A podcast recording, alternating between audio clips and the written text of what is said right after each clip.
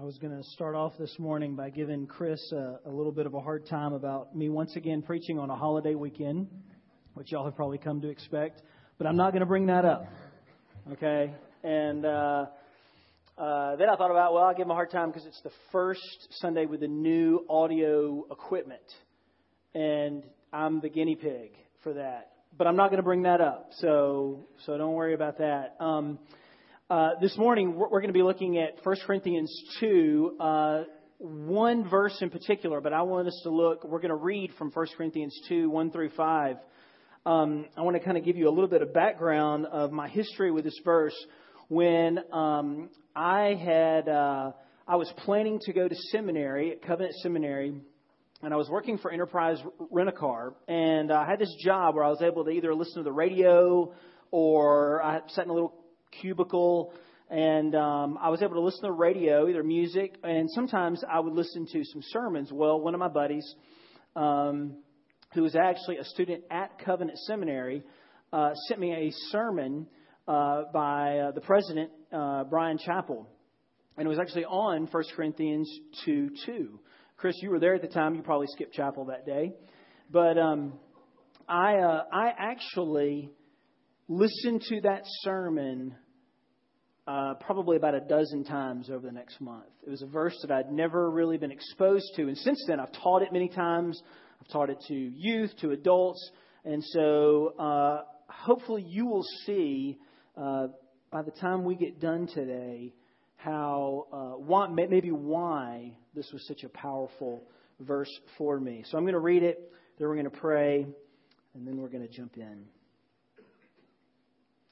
1 Corinthians 2, verses 1 through 5. And when I came to you, brothers, when, and I, when I came to you, brothers, did not come proclaiming to you the testimony of God with lofty speech or wisdom. For I decided to know nothing among you except Jesus Christ and Him crucified. And I was with you in weakness and in fear and much trembling. And my speech and my message were not in plausible words of wisdom, but in demonstration of the Spirit and of power, so that your faith might not rest in the wisdom of men, but in the power of God. Let's pray. Father, we thank you so much for your word. I pray this morning that it would uh, be the beginning of change for us. Change to more trust in you and in what you have done and in the message of what you, had done, you have done for us. Father, I pray for us as individuals, as families, as a church, that the message of Christ and Him crucified would be the one thing that we can trust in. We ask all this in Christ's name. Amen. One of the, uh, the more enduring uh, stories uh, for the Christmas season is the story of Scrooge. It's one of my favorite stories. And um, I like actually all the kind of manifestations that have taken place in movies. I like the original story as it's written by Dickens in A Christmas Carol. And uh, you know the story, story of Ebenezer Scrooge, a very greedy, miserly, mean, miserable old man who we kind of see all the misery, we see the greed, we see the meanness, and then at the end of a work day, um, he begins to be visited.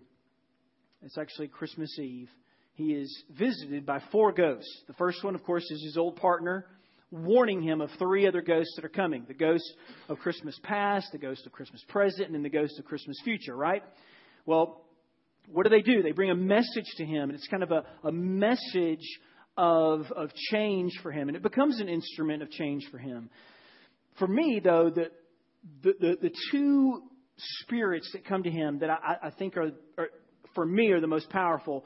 The first one is, is the ghost of Christmas past, because if you've seen it, and I, I confess, when I picture this story, it's the Muppet Christmas Carol version. So you just need to know that's what's going on in my head when I'm talking about this, and which I think is a superior rendition of the story.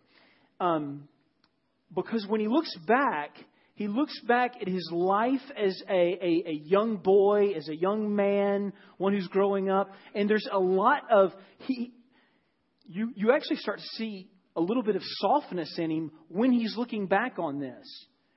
But then, as soon as he starts seeing some things that make him smile, he starts seeing some, some of the things that make him very sad too when he looks back.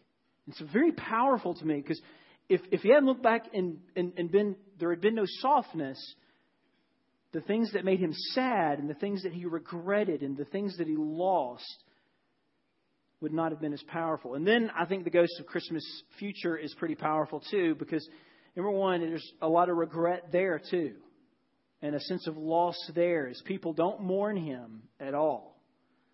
And he sees what's coming. I think it's a very powerful the way he is confronted with what's coming and what was past and how that changes him. And there was a message that did that. It's the message of the spirits that help him see the past and future so clearly. He gets perspective. Well, we're at the end of a year, right? We're at the end of the year, and there's two things that people typically do at the end of the year. They look back and they look forward, right? You look back, and if you're anything like me and you're reading the news and you're reading, you know, you're going through your social media feeds and things like that, um, you're seeing lots of best of lists, lots of, of retrospectives about what happened in the news in the past year. And you're probably looking back over your own year. And then there's the year coming. What's coming in the year? What, what can we expect? And that's normal. I mean, most, most people do that. Now, some people will actually go, I, I don't, I, this year was so bad, I don't want to look back at this year. And then some people, they may know a little bit of what's coming, and they're like, I don't even want to think about the coming year. Just give me one day at a time, okay? Um, I think Paul's decision that we see here in 1 Corinthians 2 2, when he says, I have decided, I decided when I was with you to know nothing but Christ and Him crucified. I think that's a good place to start to get perspective over the past year and the coming year. Okay, so that's where we're going to go. I mean, I, am sorry, there's no outline in your uh, like there normally is. Here's for for you note takers. First thing we're going to do is we're going to look at this decision. Okay, so the decision. Then we're going to look at the past year, and then we're going to look at the future year. Okay, so first the decision. Um, you know, if if you stop and you read this, it's actually it's it's kind of a strange statement, isn't it? That when, when Paul says, I, I decided to know nothing among you. That, that word decided there, I, don't, I, you know, means decided or to judge. I, I, I, I looked at everything and I said, I'm going to judge that it is best for me when I'm among you to know nothing but Christ Him crucified. Now, that may sound a little bit strange because Paul writes about a lot of things in all his letters, doesn't he? I mean, he writes about all kinds of issues church issues, unity within the church issues, division within the church. He talks about that. He talks about moral issues a lot. He talks about money. He talks about how to take care of the poor. He talks about marriage. He talks about all kinds of things. In times, whether you know whether the end is come, whether Jesus has come back. I mean, he, he talks about all kinds of things, doesn't he? So, in some ways, it's kind of a strange statement. But here's, here's what I think Paul is saying, okay? Paul is saying that, and you'll see this if you were to go back and you were to test me today and go back and read through Paul's letters, whether he's writing to the churches or he's writing to people, you will see this. That every issue that he writes about is actually anchored in the subject of Christ and Him crucified. I think when he says, I decided to know nothing among you except Christ and Him crucified, he is saying that his resolve was to make sure that they saw that every issue, every everything, every every relationship issue, every church issue, every moral issue, marriage, everything comes down to understanding and trusting in the power of Christ and Him crucified. And he wanted his listeners, his original, these listeners in Corinth to understand that.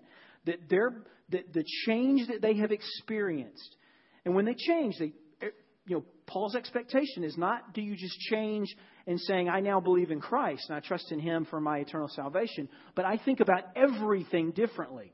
And so he's saying that the one thing that we can trust for change, and the one thing that did change you, was my message to you of Christ in Him crucified. Now, Paul saw that the singular message was the one thing that they, they needed to hear. And every other issue that they would face would actually be seen through the lens of Christ and crucified. So, so the idea is, is that he's going to put some, put a, a he's going to look through a lens at every everything, every issue, every idea, and look through it through the issue of Christ and crucified, meaning the gospel, the the subject of what Christ has done for us through the crucifixion, through his work on the cross and his resurrection. The idea, what he wanted to say was, I resolved, I decided, I judged best that when I discuss things with you and when we talk about an issue, I decided that I wanted you to look at that through the lens of the gospel of the justifying work of Christ on the cross for sinners. So, in other words, the gospel of us, of God saying, I offer you forgiveness, a message of forgiveness for you to trust in. It's not in your own works, it's in the work of Jesus. Paul saying that's the one message. Now, I, I, I think we are on safe ground that even though Paul didn't say this is the one message you, you know, you have to always be thinking of. He doesn't say that. He's, he's describing his own thing. But he did say it was the one message they needed to hear. And if we believe that this is the Word of God, then I think logically we can say this is the one thing we need to hear. We need to, we, we need to decide that we know Christ and Him crucified. And I think it, at the end of the year and at the beginning of a new one, we can get some help as we get perspective. I want us to look at this past year through the lens of Christ and Him crucified, the gospel. And I want us to then look at the year ahead the same way. So let's let's do that. Let's start first with the past year. It's very common for people to get to the end of the year and to look back on it, right? You look back and you start evaluating things. You start going, well, this was a good year, or this was a bad year. This is places where improvement needs to take place, or this is a place where we did really well. We need to continue doing this. We start making evaluations, getting perspective. Now, the temptation is is to do this and compare yourself to either other years or to compare yourself to other people, right? I mean, that's the temptation. The temptation is to, is to go, well, 2013 wasn't as good as 2012. Or maybe, or remember 2009? That was awesome. And so, you know, let's, let's try to get another 2009 and 2014 because 2013 was not that. Okay? Or we look maybe across the street figuratively speaking. We look at our neighbor. We look at somebody else here in the church. We look at other people, maybe people we work with, and we start going, hmm, my, my year was really, really awful compared to them. I want us to do something a little bit different. I want us to actually do what I'm going to call a reverse resolution for the year that's ending. Okay? We're used to doing resolutions for the year for the year coming up. I want us to do a reverse resolution, one for the year that just end, that just ended.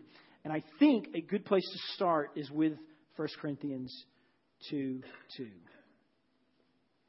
I want us to look back at 2013, and I want us to look back at all the things of 2013 and to, res- and to make a resolution to decide to look back at 2013 through the lens of what Christ has done for us in being crucified through his life, through his death, through his resurrection. In other words, I want us to look back at 2013 through the lens of the gospel. Here's what I mean. we'll all look back at 2013 with probably three things, okay? Some more than others, okay? We're going to do it with three things. We're going to look back probably with some thanksgiving, some of you more than others. We will probably look back with some loss, some of us more than others. And we will probably look back with regret in 2013, some of us more than others. Let's start with Thanksgiving. I want you to think back over 2013. Reasons to be thankful. Times when, times of joy, happiness, good time with your family, maybe. Maybe you had a really good vacation with your family and you're like, nobody got sick. I mean, nobody got sick in our family at Christmas, and that is like the greatest vacation ever because that never happens. And you look back over the year and you look and you go, you go, these really good things happen, and I am so thankful for them. The reasons for Thanksgiving. And so when we look back on those things, we look and we go, God, these are examples of you. You're, you're, taking care of us. You provided for us. You did, you did something for us, and we're so thankful. And we know that, that in doing these things that you love us, not because so much that you just gave them to us, these reasons for Thanksgiving, but because of the cross because we know that you love us because of the cross. And anytime we have a reason for happiness and joy, we look at the cross and we go, This is a God who loves us so much that he gave his son for us. And therefore, when we are in the middle of these enjoy and you know these reasons for enjoyment, these reasons for thanksgiving, we can be sure that he loves us. You've had that moment of Thanksgiving. You're sitting there and and you're and, and, and, and everything you're just like, man, I'm just so thankful for this God who has done this for me. And it and, and it, it's almost kind of like that, you know, and Jesus too. So when we look back in Thanksgiving, do it through the lens of the gospel. Now, some of us, a lot of some loss or a lot of loss this past year. And you're like, I want to see 2000, the dust of 2013 in my rearview mirror. And so, but here, here's what I think we need to do. I mean, think of the kinds of loss you can have uh, loss of a family member because they passed away, loss of a relationship, maybe a loss of um, a job, a loss of income a loss of a, a, a possession, even that was very uh, meaningful to you. Maybe the loss of trust of someone. When we look back on those losses through the lens of the gospel, we can look back and we can go, God, I know that you are doing something. You are showing me something. Maybe it's, it's that you are faithful even in the midst of loss that the cross stands fixed even when things seem to kind of be temporary because you lose them. Maybe it's it's the loss of a relationship and you go, I know that even though I've lost this relationship, that I have the love of the Father, and I know I have the love of the Father, even when I doubt it, because we all doubt it. Even when I doubt it, I know I have it because I can look at Christ and Him crucified. I can look at the story of what you have done in Jesus, and I can be reminded that I am loved. Or maybe you look back with regret. I mean, I think all of us, if we're honest, we can look back with regret because we all have a sin problem, right? We look back and we go, we go, I, I, I regret the way I lived in this area of my life this past year. I was too angry with my children. I was I was not a good employee. I was not good to my wife. I was not a good neighbor. I was and, and so you or I didn't or maybe it's just regret over you took a job that now you don't like. Or you didn't take a job and now you're like, man, I wish I'd taken that job. But we look back with regret. And when we look back on that regret, it doesn't just, I mean, because let's face it, regret bad, over bad decisions and our sins can paralyze us. The way to keep it from paralyzing us is to, is to look at those things through the lens of the gospel. And at every sin, every bad decision, everything that needs to be forgiven and everything that needs to be wiped away, we can look back and go, Christ and Him crucified for these things. So, my what I want us to do, I, I, I, want to be the kind of person, and I think I, I want you, I mean, I definitely want you to be the kind of person also that makes a reverse resolution to look back. And you don't have to do it just for 2013. Maybe 2012 you're still, you've still got loss and regret that you're dealing with. Maybe it goes back to 2003. Look back through the lens of the gospel. What about the past year? I mean, the, the future year. The year that is coming up. We're at that point where all of us are making decisions, we're deciding to make resolutions for the coming year. Some of us will decide to lose weight. Some of us will decide to exercise more. Some of us will decide to eat better. My wife has informed me that we're going to be eating healthy, so let me go ahead and apologize for being unkind to you over the next few months. Some of us will make the decision to read more or something. We will do something less or something more, and we will make a decision to do it because a new year is coming. We want to turn over a new leaf, right? Well, I know this may sound kind of cliche, a little sentimental, maybe trite, but what about a resolution to dig deeper into what it means to trust in the, the fact that we have Christ and Him crucified? Not and I don't want you to hear this just as is, therapy. I think it can be therapeutic, but not as, ther- as therapy so much as a way for us to trust Him more by looking back and now looking forward. So we're looking forward to 2014 and, and saying, God, I want to I want to resolve to trust you more in 2014. Let's just use three ways. God, I want to trust you more. In the, I want to love you more. I want to, to, to go deeper into who you are as the one who is giving us, who has given us Jesus and Him crucified in my thanksgiving.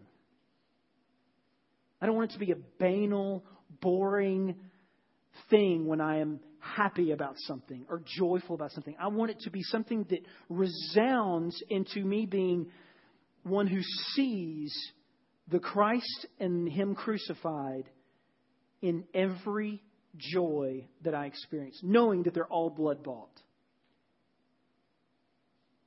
What about loss? I mean, I, I know this may sound a little, a little depressing, but someone in this room is going to experience a significant loss this year. There's too many people in this room for us to not, for us to, to, to deny that. It's going to be one of those kinds of losses. Somebody's going to, some, you know, it's just the way it's going to be. How, God, I, I, I want to decide to look forward to 2014 and the loss that I know that is coming. I don't know what kind of loss it is, but I want to trust you because you're trustworthy because I've seen it in Christ and Him crucified, in the gospel. And that even in the midst of the loss, I trust you because of the cross. What about regret? We're all going to do something this year that I, I mean, I am. I, I will probably start 6:45 on New Year's morning, regretting something.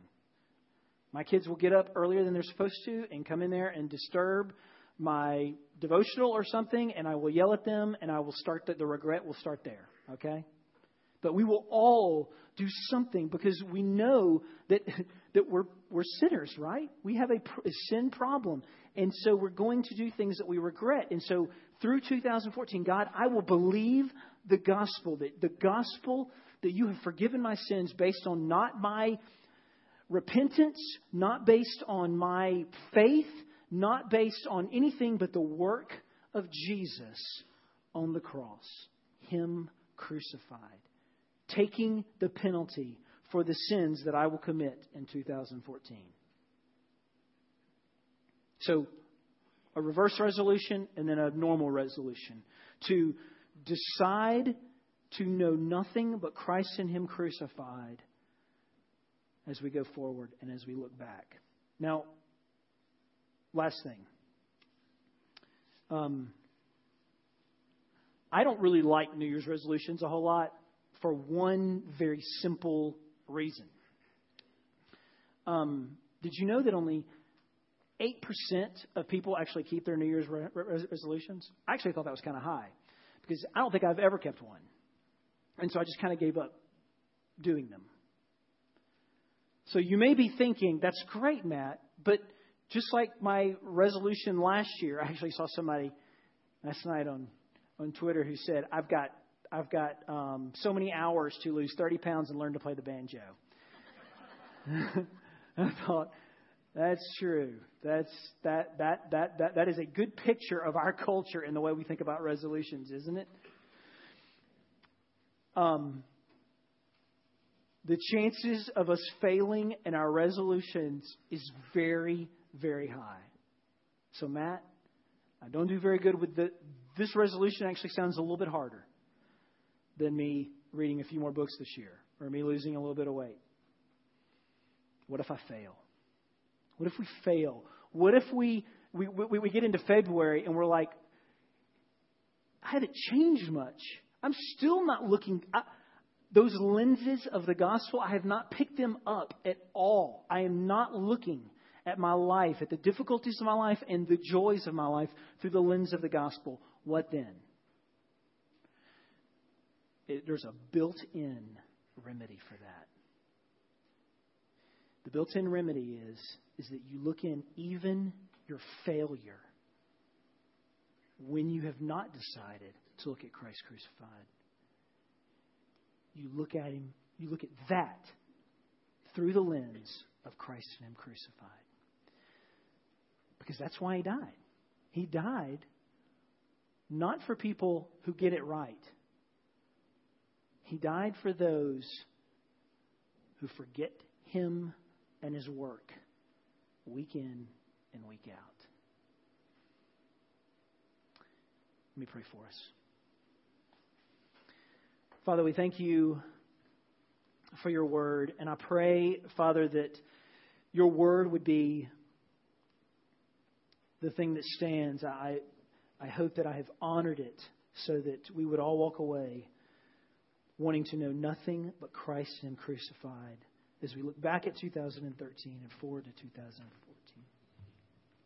May your Holy Spirit continue to do work in our hearts. We ask all this in Christ's name. Amen.